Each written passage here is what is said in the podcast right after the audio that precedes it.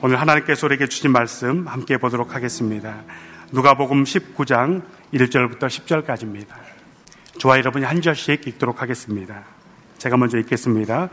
예수께서 여리고에 들어가 거리를 지나가고 계셨는데 여리고에는 사개오라는 사람이 있었습니다. 그는 세리장이고 부자였습니다. 사개오는 예수께서 어떤 분인지 보려고 했으나 많은 사람들 때문에 볼 수가 없었습니다. 그는 키가 작았기 때문입니다. 그는 예수를 잘 보기 위해 먼저 달려가 뽕나무 위로 올라갔습니다. 예수께서 그 길로 지나실 것이기 때문이었습니다. 예수께서 그곳에 이르렀을 때 위를 올려다보며 삭개오에게 말씀하셨습니다. 삭개오야 어서 내려오너라. 내가 오늘 내 집에서 묵어야겠다. 삭개오는 얼른 내려와 기뻐하면서 예수를 맞이했습니다. 그런데 사람들은 이 광경을 보고 모두 수군거렸습니다. 그가 죄인의 집에 묵으려고 들어갔다. 삭개오는 서서 주께 말했습니다. 주여 보십시오. 제 소유물의 반을 떼어 가난한 사람들에게 주겠습니다. 누군가를 속여 얻은 것이 있다면 네 배로 갚아 주겠습니다. 예수께서 삭개우게 말씀하셨습니다. 오늘 구원이 이 집에 이르렀다. 이 사람도 아브라함의 자손이다. 인자는 잃어버린 사람을 찾아 구원하려 왔다. 아멘. 잃어버린 자를 찾으시는 하나님의 은혜라는 제목으로 담임 목사님께서 말씀을 전해 주시겠습니다. 함께 기도하겠습니다. 이 새벽에도 하나님의 은혜를 구하고 하나님의 진리 가운데 거하기를 원하는 주님의 백성들 가운데 임재하신 줄로 믿습니다.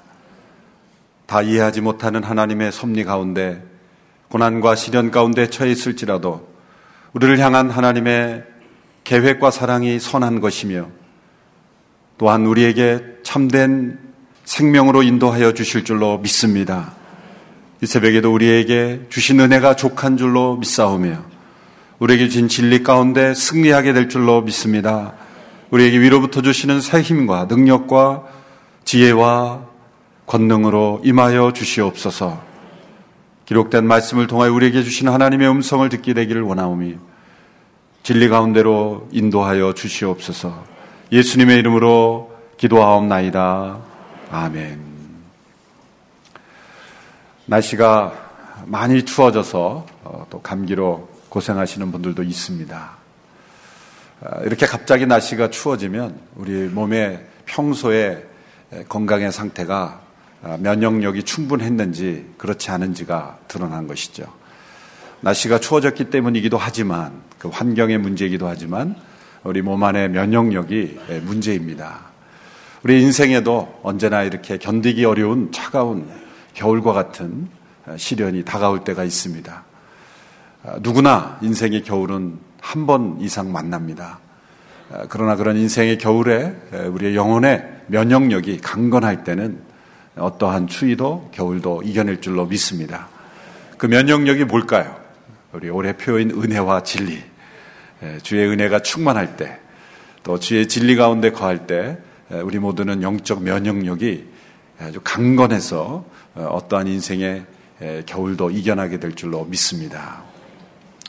우리 인생을 계절로 이렇게 비유하면 봄과 가을을 방황하는 기로 그렇게 비유하기도 하죠. 그래서 인생에 철없는 그런 청소년기, 자기가 아직 완전히 성장하지도 않았지만 성장한 줄로 착각하는 그로 스스로 무엇인가 해볼 수 있다라고 생각하는 그런 청소년기의 그런 방황을 사춘기다 그렇게 비유하죠. 아, 인생의 봄에 겪는 그런 갈등과 고민들이라고 말합니다. 그러나 이런 사춘기가 인생의 중년에 인생의 가을 무렵에 찾아오는 것을 가리켜 또 사람들은 사축이다. 가을 주자를 써서 사축이다. 그래 중년에 맞는 사춘기 이렇게 비유하게 되겠죠. 봄과 가을 인생에 어쩌면 가장 황금기라고 할 수 있는 가장 아름답고 또 열매 맺어야 될 그런 시기에 왜 인생은 이렇게 방황하게 되는 것일까요? 이 기간 동안에 가장 고민하게 되는 질문이 한 가지 있습니다. 그래서 나는 누구인가? 라는 질문이죠. 나는 도대체 누구인가? 사춘기 청소년들이 표현은 다른 방식으로 하지만 또 그 방황을 다른 방식으로 표현하지만 그 궁극적인 질문은 내가 도대체 누구인가 그런 의문을 풀려고 그 모든 표현을 하는 것입니다. 내가 누구인지가 만일 사춘기 기간 동안에 해결된다면 그 모든 사춘기는 끝나게 되는 것이죠. 또 중년에 맞이하는 사춘기라고 할 수 있는 사축이 중년의 위기라고 할 수 있는 것도 궁극적으로는 내가 누구인가가 해결되지 않아서 생기는 문제입니다. 사춘기 때 해결된 것 같았지만 이제 대학에 들어가고 일상생활에 바쁘다 보면 이런 내가 누구인가에 대한 근본적인 질문은 뒤로 하고 그저 사는 일에 급급해서 인생을 살다가 어느 정도 기반이 잡히고 내 삶에 부러울 것이 없는 혹은 여전히 힘들지만 이제는 이 인생에 또 삶의 세상에 익숙해져서 마음의 여유가 생겼을 때 문득 되돌아보니 내가 누구인지 아직도 해결이 되지 않은 것이죠. 그래서 사춘기에 갈등과 방황이 시작이 되는 것입니다. 그러나 내가 누구인가라는 질문을 던져서 해답을 얻을 수 있는 사람은 아무도 없습니다. 왜냐하면 그 질문 자체가 잘못되었기 때문입니다. 우리 인생은 내가 누구인가를 스스로 깨닫고 정의 내릴 수 있는 존재가 아닙니다. 수많은 철학자들과 또 지혜롭다고 하는 사람들이 인간은 누구인가를 가지고 스스로 규정하고 또 내가 누구인가를 규정할 때 사람들이 가장 좋아하는 대답이 뭔지 아십니까? 나는 나다. 이런 아리소랑 대답을 굉장히 좋아해요. 나는 나야. 얼마나 멋지습니까? 산은 산이고 물은 물이로다. 그러므로 나는 나다. 얼마나 멋진 대답처럼 보이고 얼마나 명쾌한 대답처럼 보입니까? 그러나 나는 나 이름으로서 해결되는 것이 있습니까? 절대 해결되지 않습니다. 왜냐하면 나는 누구인가라는 대답은 그 질문에 대한 정확한 정의는 질문을 바꿔야 합니다. 나는 누구에게 속한 사람인가? 나는 누구에게 소속된 인간인가? 나는 어디에 소속되어야 살아갈 수 있는 존재인가? 나는 누구인가라는 질문이 왜 나옵니까? 이 소속감에 대한 갈망입니다. 청소년기에 방황을 하지 않는 청소년을 보면 가정에 깊은 소속감이 있다든지 아니면 가정으로도 채우지 않지만 그 누군가나 친구들의 깊은 소속감이 있는 사람은 그 위기를 잘 견뎌낼 수 있습니다. 중년의 위기도 마찬가지죠. 소속감이 확실한 사람, 그 사람은 방황이 있을 수가 없는 것입니다. 인생이 아무리 낙엽지는 그런 외로운 계절이 오고 또 찬바람이 있는 겨울이 다가올지라도 두렵지 않고 또 낙심하지 않고 슬프지 않을 수 있는 것은 내가 누구에게 속한 존재인가를 확실히 알기 때문입니다. 그러면 나는 누구인가라는 질문을 던지지 말고 우리는 나는 누구에게 속한 존재인가? 이런 질문을 던지면 우리 모든 인간은 누구에게 속한 존재로 창조되었고 누구에게 속한 존재로 살아가야 되고 누군가와 관계를 맺고 살아가야 하고 누군가에게 소속을 해주는 그러한 인생을 살아야 한다는 것을 우리에게 가르쳐 주고 있는 것입니다. 마틴 부버라고 하는 분이 쓴 나와 너라는 책이 굉장히 어려운 것 같지만 너무나 간단합니다. 나, 내가 누구인지를 알려면 너라는 존재가 있어야 된다는 거예요. 근데 그 너라는 존재를 사람들은 그 it, 중성 대명사, 물질과 환경과 모든 것으로 비인격적인 존재를 채워놓고 내가 누구인가를 알려고 하니까 아무리 환경이 좋아지고 물질이 많아지고 사회적 지위가 좋아져도 내가 누구인지를 절대 알지 못한다는 거죠. 너라는 존재, 나하고 부딪히는 너라는 존재를 우리는 발견함으로써만 나를 깨달을 수 있다. 이분은 철학적으로 그 설명을 했지만 해답은 뭡니까? 우리에게 있어야 될 가장 중요한 너. 그분은 누구입니까? 하나님이십니다. 하나님 임 앞에서 나를 발견하고 내가 하나님께 창조되었고 하나님께 속한 존재라는 것을 우리가 깨달을 때만 우리 인생의 방황은 끝나고 어느 계절이든지 우리는 생명 가운데 살아갈 수 있는 것입니다. 오늘 예수님께서 만나신 한 사람은 중년 남성입니다.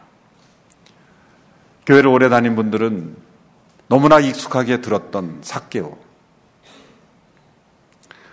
그는 여리고의 세리장으로서 그 당시에 가장 이 물류가 많았던 물류가 많다라고 한다는 것은 세금이 많다는 거죠. 가장 세금이 많았던 여리고 도, 시의 세리장이었습니다. 그는 나 자기, 자기 자신의 컴플렉스가 있었죠. 키가 작은 컴플렉스. 컴플렉스가 있는 사람은 항상 그것을 보충하려고 그것을 다른 것으로 대체하고 메이크업하려고 노력을 하게 되어 있습니다. 그런 돈을 많이 벌기로 결심을 했습니다. 가장 그 당시에 돈을 많이 벌 수 있는 직업은 세리장. 세금을 많이 걷어서 로마에 갖다 주되 그 사이에서 정해진 세금보다 더 폭리를 취함으로써 자기 자신에게 수입을 가져다 주는 그러한 일을 통해서 내가 돈을 많이 벌면 사람들이 나를 무시하지 못할 것이다. 라는 그런 생각에 그는 열심히 세리의 역할을 했습니다. 그의 주변에 사람들이 있는 것 같지만 사실 그 주변에 있는 사람들은 진정 사개오라는 인간, 사개오라는 사람 자체를 좋아하고 사람 자체와 관계를 맺는 사람들이라기보다는 그가 가진 위치, 또 그가 가진 돈, 그가 가진 로마 제국과의 관계 때문에 있는 사람들 뿐이었습니다. 그러던 그가 인생의 가을, 중년을 맞이하게 됐을 때 그에게 지금까지 한 번도 생각해 보지 못한 그런 질문을 던지게 되었던 것이죠. 나는 도대체 누구인가? 나는 어디서 와서 어디로 가는가? 내가 과연 내가 추구했던 것이 나를 만족시키고 있는가? 이런 질문을 던지게 된 것입니다. 그러나 그는 해결할 길이 없었습니다. 그러던 차에 예수님이란 분이 그 여리고에 오신다는 소식을 듣고 그런 예수님이 어떤 분인가를 보기 원해서 나무 위에 올라갔다라는 그런 이야기죠. 우리는 여기서 이 사건에서 특이한 점을 한 가지 발견하는데 첫 번째는 예수님께서 그 복음서에 나타난 기사 중에서 한 번도 누구 집에 내가 머물러야 되겠다라고 먼저 말씀하신 적이 없다는 거죠. 이 사개오의 사건만 내가 너의 집에 좀 머물러야 하겠다. 이 예수님께 의지를 가지고 어떤 계획과 목적을 가지고 사개오의 집에 머무르겠다라고 하고 그렇게 제안을 하시는 경우 예수님의 제안, 예수님의 계획이 뚜렷하게 나타나는 사건이 바로 사개오를 만난 사건입니다. 오늘 본문 5절에 보면 예수님께서 이렇게 말씀합니다. 사개오야 어서 내려오너라. 내가 오늘 내 집에서 묵어야 하겠다. 이것은 단순히 방문하고 단순히 그 집에 가서 인사하고 떠나는 정도가 아니라 일정한 기간을 머무른다는 거죠. 내가 너의 집에 머물러야 되겠다. 스테이 해야 되겠다는 거예요. 이런 예수님의 이 제안은 특이합니다. 왜냐하면 그 당시에 삭개오는 비난받는 부자였기 때문이죠. 정당한 방법으로 또 모든 사람에게 공정한 방법으로 부자가 되었으면 누가 그를 비난하겠습니까? 존경받고 또 도전받고 부러워하는 대상이 될 뿐 누가 비난하겠습니까? 그러나 그의 부의 축적의 과정이 부정했고 공인없지 못했고 투명하지 못했기 때문에 더군다나 동족의 혈세를 로마에다 갖다 바치며 부유한 자가 된 사람을 누가 인정하게 수 있겠습니까? 오늘 이 시대 일제 시대 때 어떤 매국노라고 취급받았던 사람들의 후예에게까지 정신적인 충격을 주지 않습니까? 나라를 팔아 먹은 사람들이라는 그러한 오명을 그 후손들에까지 남겨주는 것이 나라를 파는 것입니다. 쉽게 말하면 이 세리들은 매국노였다는 거죠. 그 당시에 매국노. 그래서 유대인들은 죄인들을 부를 때 죄인이라는 카테고리를 만들어 놓고 죄인들과 별도로 스페셜한 죄인을 만들었어요. 그게 세리예요. 그래서 복음서에 보면 세리와 죄인들 그렇게 부르죠. 그러니까 이런 사람들은 죄인이라고 부르기도 싫은 거예요. 그래서 아주 스페셜한 죄인으로 세리와 죄인 이렇게 그 당시에 가장 그 사람들이 싫어하는 사람들 분류할 때 세리와 죄인으로 그렇게 구별을 했다는 거죠. 죄인 중에서도 죄인.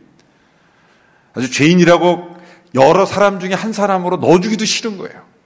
그래서 죄인 중에 죄인을 앞에 내어서 세리와 죄인이다. 그렇게 불렀다는 것을 우리가 알 수가 있습니다. 자, 그렇게 부도덕하고 또 그렇게 나라를 팔아서 자신의 탐욕을 취하는 사개오의 집에 예수님이 머무르시겠다. 뭔가 그 예수님 주변에 있는 사람들 혹은 예수님에게 어떤 기대를 가지고 있는 사람들에게는 이상한 일입니다. 이래서는 안 되는 거죠. 그래서 7절에 보면은 사람들이 이 광경을 보고 수군거렸다 그랬습니다. 7절을 보십시오. 그런데 사람들은 이 광경을 보고 모두 수군거렸습니다. 그가 죄인의 집에 묵으려고 들어갔다. 예수님이 사케오가 그런 사람인 줄 몰랐다라고 말하는 그런 사람이 아니죠. 그저 내가 물 곳이 필요해서 도움을 요청했는데 나는 그가 그런 나쁜 사람인 줄 몰랐어. 되게 보면 높은 사람들이 잘 하는 말이죠. 나는 그 사람이 그런 사람인 줄 몰랐다. 뭔가 이슈가 되고 뭔가 스캔들이 나오면 그때 나는 그 사람이 그런 사람인 줄 몰랐다. 예수님이 그걸 모르고 그렇게 하셨을까요? 아니죠. 예수님은 10절에서 자신이 왜 사개오의 집에 머무르겠다고 하셨는지를 설명하는 말씀을 줍니다. 10절의 말씀 우리 같이 한번 읽어보겠습니다. 10절 시작 인자는 잃어버린 사람을 찾아 구원하러 왔다. 이것이 예수님의 대답이었습니다. 인자는 잃어버린 사람을 찾아 구원하러 왔다. 이 한 구절의 말씀이 누가복음 전체의 주제입니다. 인자는 예수님, 사람의 아들로 오신 예수님. 하나님의 아들이신 그분이 사람의 아들로 오셔서 오신 이유가 뭐냐? 그 목적, 성육신 되시고 하나님의 영광을 버리고 이 땅에 오신 목적이 뭐냐? 잃어버린 자를 찾아 구원하러 오신 것이다. 이것이 누가복음의 전체 주제요. 그렇다고 한다면 누가복음 전체가 보여주고 있는 주제를 가장 잘 보여주고 있는 사람이 바로 이 사개오라는 거죠. 그리고 더 나아가서 사개오를 예수님은 어떤 사람으로 규정하신 건가요? 잃어버린 사람이다. 잃어버린 사람이다. 그렇게 규정한 것입니다. 무엇을 가리켜 잃어버린 사람이라고 말할까요? 하나님을 믿지 않는 사람들에게 당신은 잃어버렸습니다. 라고 말하면 절대 인정하지 않습니다. 내가 왜 잃어버렸어? 나는 현재 내가 존재하는데. 내가 이게 멀쩡하게 살아있는데 왜 잃어버렸다 그럽니까? 잃어버렸다라는 것은 무엇을 뜻할까요? 내가 가지고 있는 지갑을 떨어뜨렸는데 내가 아닌 다른 사람이 이걸 가지고 있다면 잃어버린 거예요. 잃어버렸다라는 것은 소유권이 바뀌어 있다는 거예요. 존재가 사라졌다는 것이 아니라 마땅히 소속돼야 될 그 소속에서 벗어나 있을 때 그것을 잃어버린 상태다. 그렇게 말씀하고 거예요. 수많은 사람들이 인생의 위기 앞에서 방황하고 갈등하는데 그 문제의 근원이 내가 누구에게 속한 존재인가를 깨닫지 못했기 때문에 생겨나는 문제라는 걸 알지 못합니다. 그리고 수많은 사람들이 방황하고 갈등하는 그 모습들이 궁극적으로는 소속감에 대한 갈망이라는 것. 친밀한, 친밀한 관계, 친밀한 소속감에 대한 갈망이라는 거예요. 그게 어떤 문제이든지 간에. 그것이 돈이건 성이건 정치건 어떠한 마약이건 도박이건 이 세상에서 나타나는 모든 방황의 주제들은 궁극적으로 말하자면 누군가에게 속하고 싶은 거예요. 누군가의 그 속한 상태에서 친밀한 어떤 소속감을 느끼고 관계를 느끼고 싶은 거예요. outside가 아니라 inside가 되고 싶은 거예요. 나를 정말 알아주는 너라는 존재를 우리는 찾고 싶은 거예요.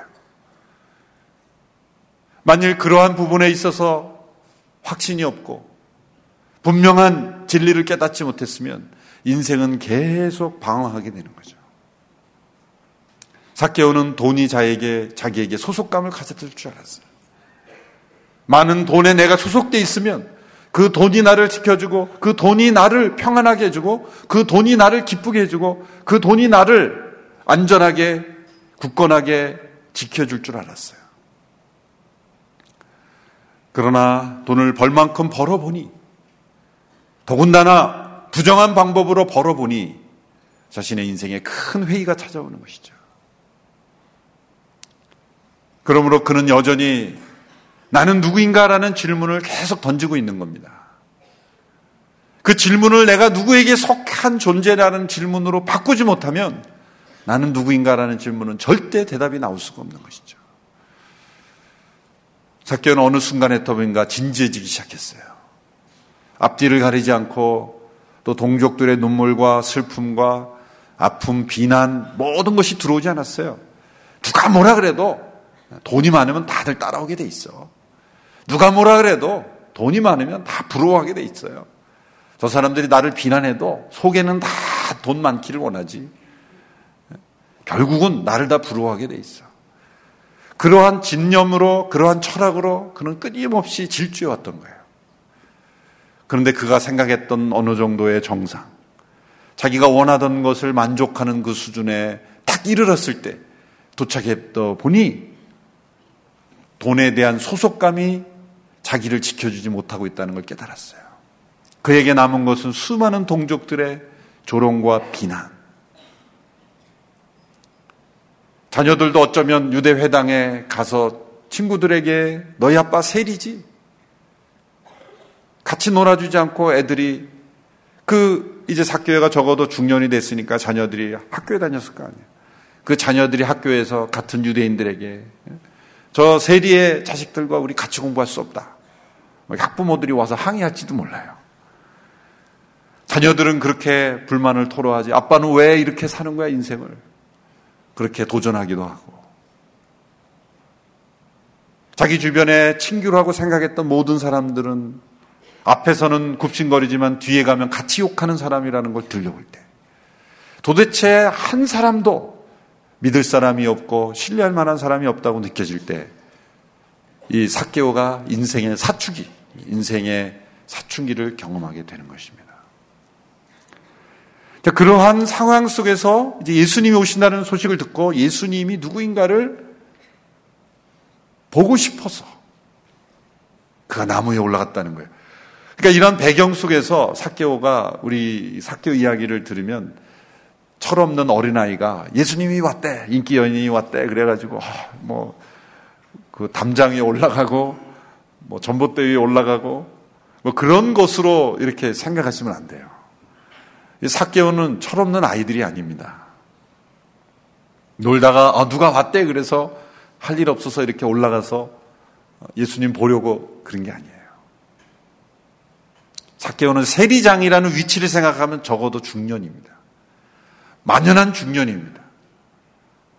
여러분 어떤 이 동부 이천동에 유명한 연예인이 지나간다 그래서 했는데 이 유명한 알려져 있는 중년 공직자가 보려고 전보산 때 올라가 있다고 생각해 보세요. 사람들이 너무 많아가지고 볼 수가 없어요. 그래서 전보산 때 올라가, 전보 때 올라가서 이렇게 보고 있다고 생각해 보세요. 이상한 모습이죠? 이상한 모습이에요. 이 중년에 알려진 세리장이 왜 나무 위에 올라갔겠냐는 거예요. 그것 자체가 이미 사교의 어떤 위기에 빠져 있다는 걸 보여주는 거예요. 인생의 사춘기를, 사춘기를 경험하고 있다는 걸 보여주는 거예요. 뭔가 갈등하고 있다는 거예요. 뭔가를 찾고 있다는 겁니다. 뭔가를 찾고 있다는 거예요. 지금까지 돈을 찾았던 그가 이제 많은 돈을 벌었지만 이제는 그 방향을 바꿔서 무엇인가에 갈망하고 있다는 거예요. 그 갈망은 뭡니까? 그가 돈을 찾았던 갈망의 원인과 똑같은 겁니다. 그 소속감에 대한 갈망이에요. 내가 누구인지를 가르쳐 줄 그 대상을 찾고 있는 거예요. 나 인생의 목마름을 해결해 줄 그 누군가를 갈망하고 있는 것이죠. 그가 뽕나무에 올라갔다 그랬는데 원래는 그 뽕나무가 돌무화과 나무죠. 돌무화과 나무라 돌이라는 건 이름을 우리나라에 번역을 한 것은 무화과 나무이긴 같은 종이긴 한데 이 무화과 나무라고 쳐줄 수가 없는 거예요. 그냥 열매가 너무 쓰고 맛이 없고 상품 가치가 없기 때문에 사람들이 찾지 않기 때문에 앞에 돌이다 이렇게 붙인 거예요. 그래서 아이 중에서 그냥 평범하지 않게 살아가는 아이를 돌 아이라 그러잖아요, 우리가. 열매가 없다는 거예요. 열매가 없어요. 맛이 없다는 거예요. 그래서 유대인들은 그 돌무화과 나무를 상품 가치를 만들기 위해서 그 열매 하나하나에 수고스럽지만 거기다 구멍을 뚫고 기름을 발라서 그걸 변형시켜 주는 거예요. 그래서 형질을 좀 바꾸어서 예, 팔수 있도록 만들어 주는 거예요. 그래서 그 당시에 그 농부들이 예, 어느 시기가 되면은 그 돌무화과 나무에 올라가서 아, 그 기름을 바르는 거예요. 이런 식물에 관련된 성경이랑 식물에 관련된 것을 궁금하시면 그 유모세 선교사님이 쓰신 열린다 성경 거기 식물 시리즈면 아주 잘 나와 있습니다.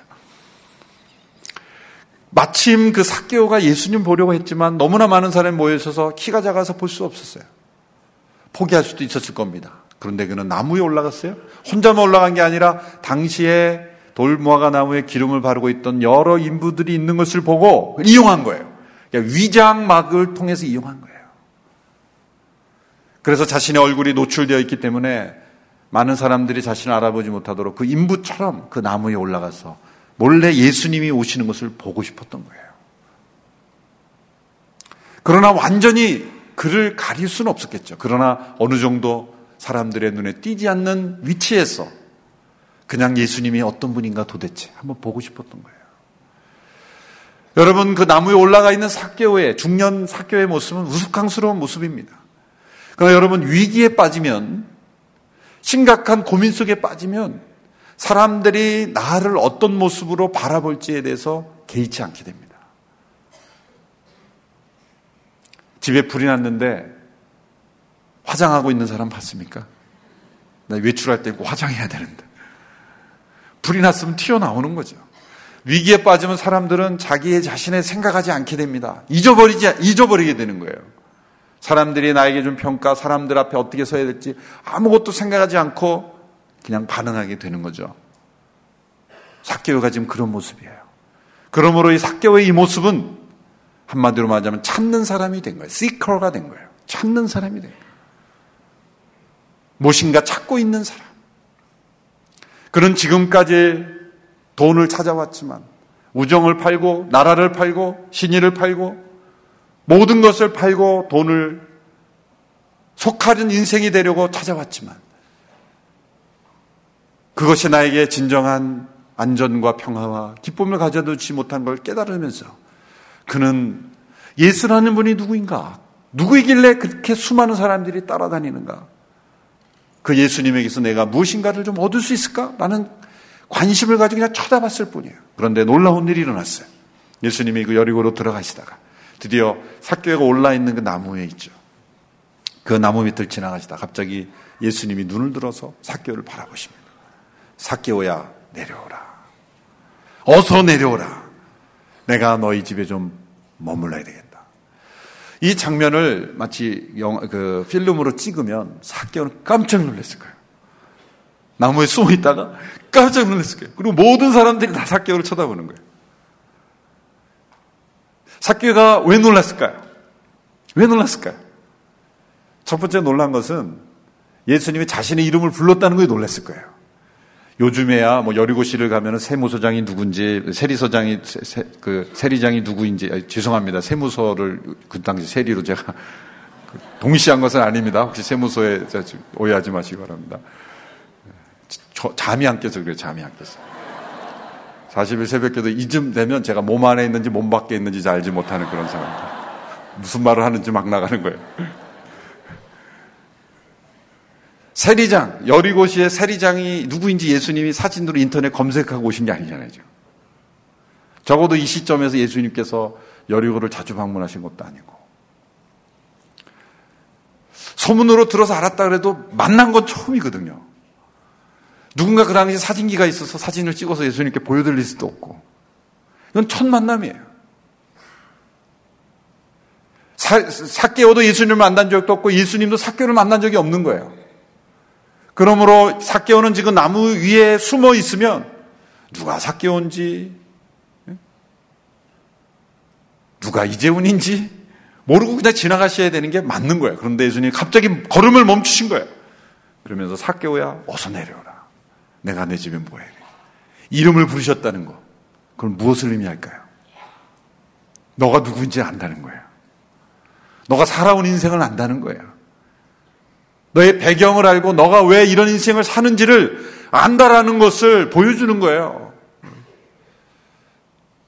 제가 길을 걸어갈 때 누가 목사님 그러면 아 내가 목사라는 걸 아는구나. 그런데 목사라고 부르지 않고 이재훈 그러면은 이건 다른 거예요. 재훈아 그러면 다른 거예요 이거는. 직책을 부르지 않고 이름을 부른다는 거는 나의 과거를 아는 사람이라는 거예요. 제가 5, 6학년 소년부 전도사를 할 때 한 200여 명, 요 바로 밑에 있는 로비에 있었던 순영으로 옛날에 로비에 있었잖아요. 거기서 그 제가 전도사로 아이들을 가르칠 때 지금 뭐 그 아이들이 지금 다 결혼하고 뭐 제가 주례도 하고 아이 낳고 그런 상황이 됐죠. 어디 여기가 어딘가에도 있는지도 모르겠는데 근데 꼭 여기 어디에서 떠드는 아이들이 있어요. 죄송합니다. 여기 요 부분에서 설교만 시작하면 떠들기 시작하는 거예요. 또그몇 명이. 그래서 제가 토요일마다 그 지역별로 그 성인 공동체와 같은 순으로 만들어서 신방을 했어요. 근데 그 지역에 같은 아이들이 있었어요. 바로 그 순 지역 애들이 걸린 거예요.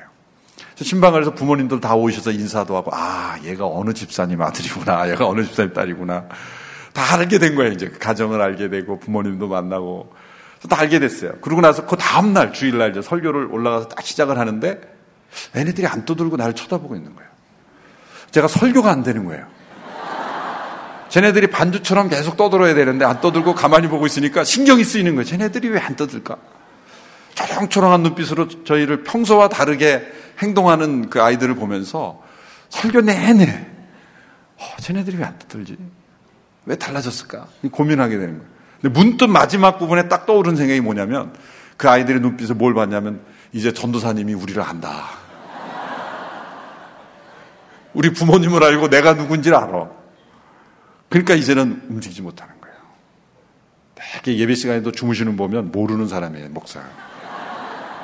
모르니까 나는 안심이야. 모르겠냐? 다 보입니다. 눈 감고 있는 것도 다 보여요. 아는 분이 눈 감고 있으면 확실히 보여요. 거기서 고개 흔들면서 주무시면 확실하게 보이죠. 그 아이들의 눈빛에서 저는 뭘 발견했냐면, 아, 이제 나는 노출되었다. 나는 이제 함부로 행동하지 못한다. 왜? 나를 아신다. 누군가 내 이름을 불렀다는 것, 내가 누구인지를 안다는 것, 내 이름 속에 감추어진 인생을 안다는 것. 사케오는 한 번도 내 인생은 아무에게도 알지, 알지 못한다고 생각했어요. 그런데 사케오야 이름을 부른 순간 깜짝 놀란 거예요. 더군다나 내가 너희 집에 좀 머물러야 되겠다. 유대인의 관습, 유대인의 문화로 보면은 아무에게나 너희 집에 가서 묵자고 안 합니다. 우리나라 한국 사람들이 이 비위가 좋아서 아무 집에나 너희 집에 좀 가서 자자 막 이렇게 얘기하지. 유대인들은 집에 초청을 한다는 것, 식사에 한번 초청한다는 것, 그리고 집에 초청한다는 것은 내가 너와 친구가 되고 싶다라는 메시지예요.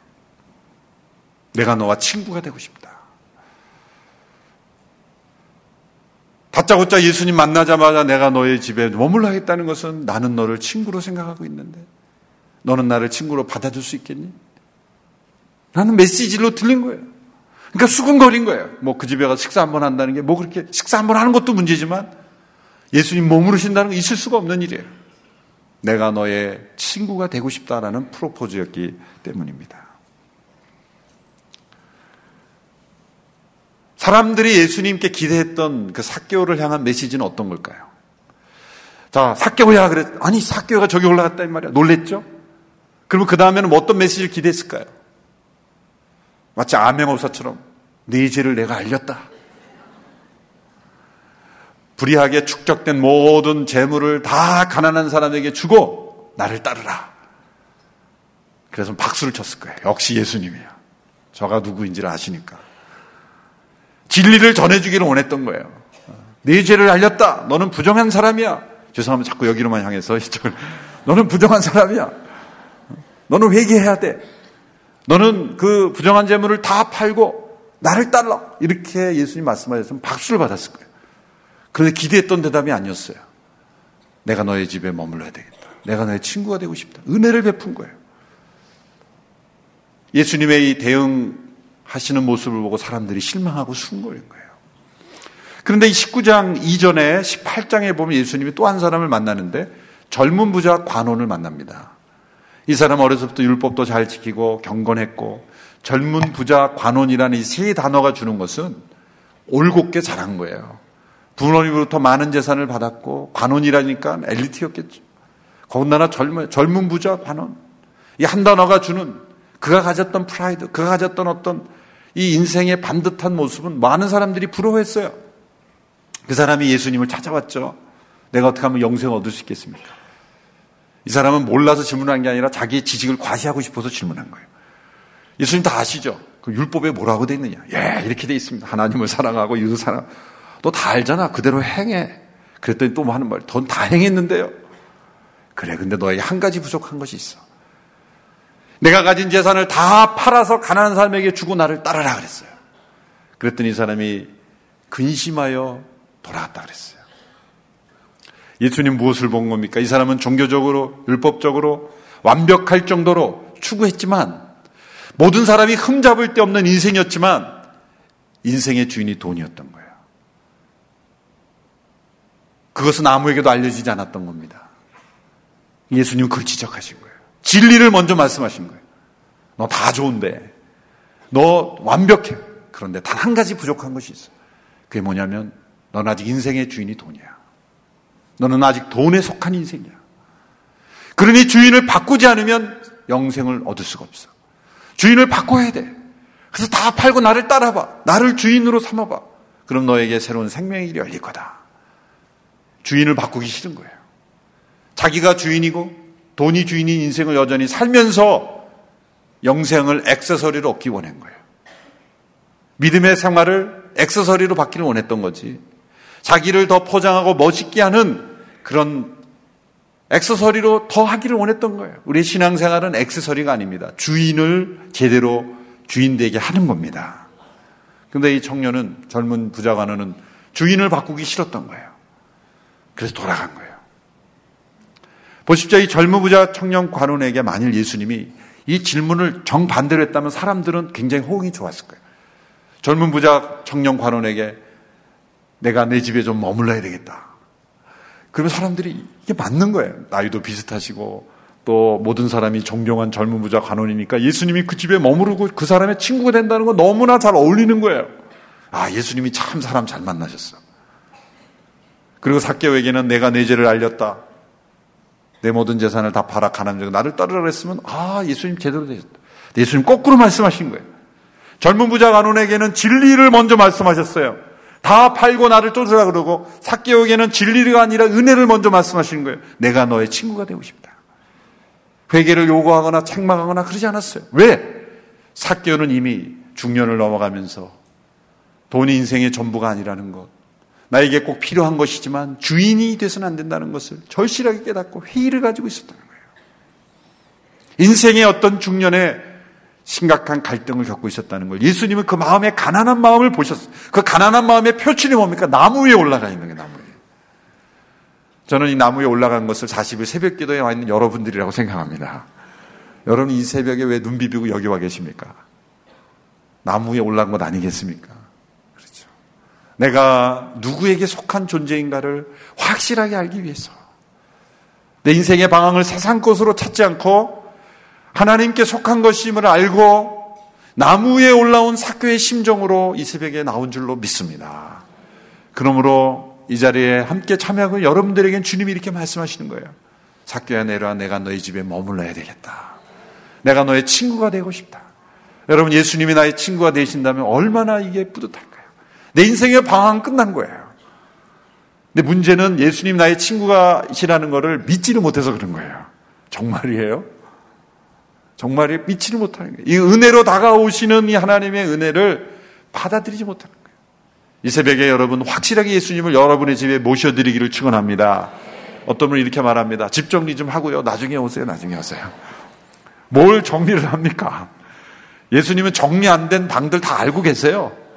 가끔 신방을 가보면은 집이 아주 깨끗한데 화장실인 줄 알고 딱 들어가 보면은 방인데 온갖 지저분한 게 다 몰려있는 거예요. 아, 빨래, 뭐 쓰레기 같은 거. 청소하다 보니까 급해가지고 한 방에 다 쓰레기를 몰아놨는데 그 방문을 연 거예요, 제가. 목사님 안 됩니다. 거기는 이미 다 봤는데 뭐 안 되긴 뭐예요. 아무리 문을 걸어 잠그고 벽장 속에 쓰레기를 넣어도 예수님은 다 아세요. 그러므로 정리 안 된 그 상태로 예수님을 집에 모셔드리기를 바랍니다. 정리하고 포장해서 모셔드리는 것은 종교 생활이에요. 나의 멋진 모습을 보여드리는 게 종교예요. 그러나 예수님을 모셔드리는 것은 나의 허물과 연약함과 방황과 정말 내가 누구인지 몰라서 방황하는 그 마음에 모셔드리는 거예요. 있는 모습 그대로. 그 방황하는 인생의 주님은 찾아오시기를 원하시는 거예요. 그때 사교가 놀라운 고백을 했죠. 그래서 모셔드린 이후에 어떻게 했습니까? 예수님 제가 누구의 것을 토색한 일 있으면은 네 배나 갚고 내 재산의 절반을 가난한 사람에게 주겠습니다. 변화가 일어난 겁니다. 회개가 일어난 거예요. 회개에 합당한 열매가 일어난 거예요. 자기가 죄인됨을 인정하고 누구의 것을 토색했다는 걸 인정하고 그걸 행동으로서 갚은 겁니다. 절반을 가난한 사람에게 주고 토색한 네 배나 갚겠다. 율법에 하면 20%만 더 보상금을 주면 돼요. 네 배나 갚겠다. 어쩌면 사개오는 파산했을지는 몰라요. 그게 중요한 게 아닙니다. 이제 내가 누구인지를 알았기에 내가 누구에게 속한 인생인 줄 알았기에 내가 돈에 속한 인생이 아니라 주님께 속한 인생이라는 것을 알았기 때문에 그는 이제 두렵지 않은 겁니다. 그래서 그는 다 처분할 수 있었어요. 어쩌면 세리장의 직업도 처분했을지도 모릅니다. 그리고 그는 그와 잘못된 관계를 맺었던 모든 사람들을 청산하고 새로운 인생을 살아가기 시작했다는 거예요. 그의 인생의 목적이었던 돈으로부터 자유하게 됐다는 거예요. 여러분 자유란 뭡니까? 무엇인가를 할 수 있는 게 아니라 무엇인가를 그만둘 수 있느냐예요. 무엇인가를 스탑시킬 수 없다면 그건 종이 되어 있는 거예요. 중지할 수 없다면 그는 종이 되어 있는 거예요. 그는 돈이 우상이었던 그의 인생에서 중지할 수 있었다는 거예요. 자유케 되었다는 거예요. 왜? 내 주인이 누구인지를 알았기 때문에. 그리고 그 인생의 주인이 나에게 친구로 찾아왔기 때문에 그의 인생은 변화된 것입니다.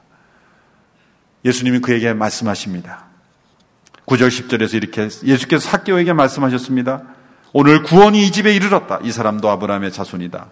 인자는 잃어버린 사람을 찾아 구원하러 왔다. 오늘 이 새벽에 주님을 찾는 찾는 자로 이 자리에 왔습니다. 잃어버린 자가 아니라 찾는 자가 되었던 하나님의 은혜의 손길이 있다는 것입니다. 주님 앞에 찾는 자로 나왔을 때 나무 위에 올라온 사개오를 그의 친구로 맞이해 주신 것처럼 우리 모두의 진정한 친구로 우리를 되찾아 주신 줄로 믿습니다. 우리 모두는 다 잃어버렸었지만 그러나 찾는 자로 인도해 주셨고 이제는 주님을 만나 구원받은 자로 잃었던 생명을 찾은 자로 우리를 다시 찾아주신 줄로 믿습니다. 주님이 여러분의 친구가 되십니다. 그 친구와 동행하는 한 해가 되기를 주님의 이름으로 축원합니다. 이 찬송을 함께 부르고 마치기를 원합니다. 주 예수 내가 알기 전 날 먼저 사랑했네. 그 크신 사랑 나타나 내 영혼 거듭났네. 주 내 마음에 늘 계시고 나 주의 안에 있어 저 포도비유 같으니 참 좋은 나의 친구. 예수님이 나의 좋은 친구 되심을 우리가 함께 고백하며 이 찬송을 함께 부르고 마치기를 원합니다. 주 예수 내가 알기 전.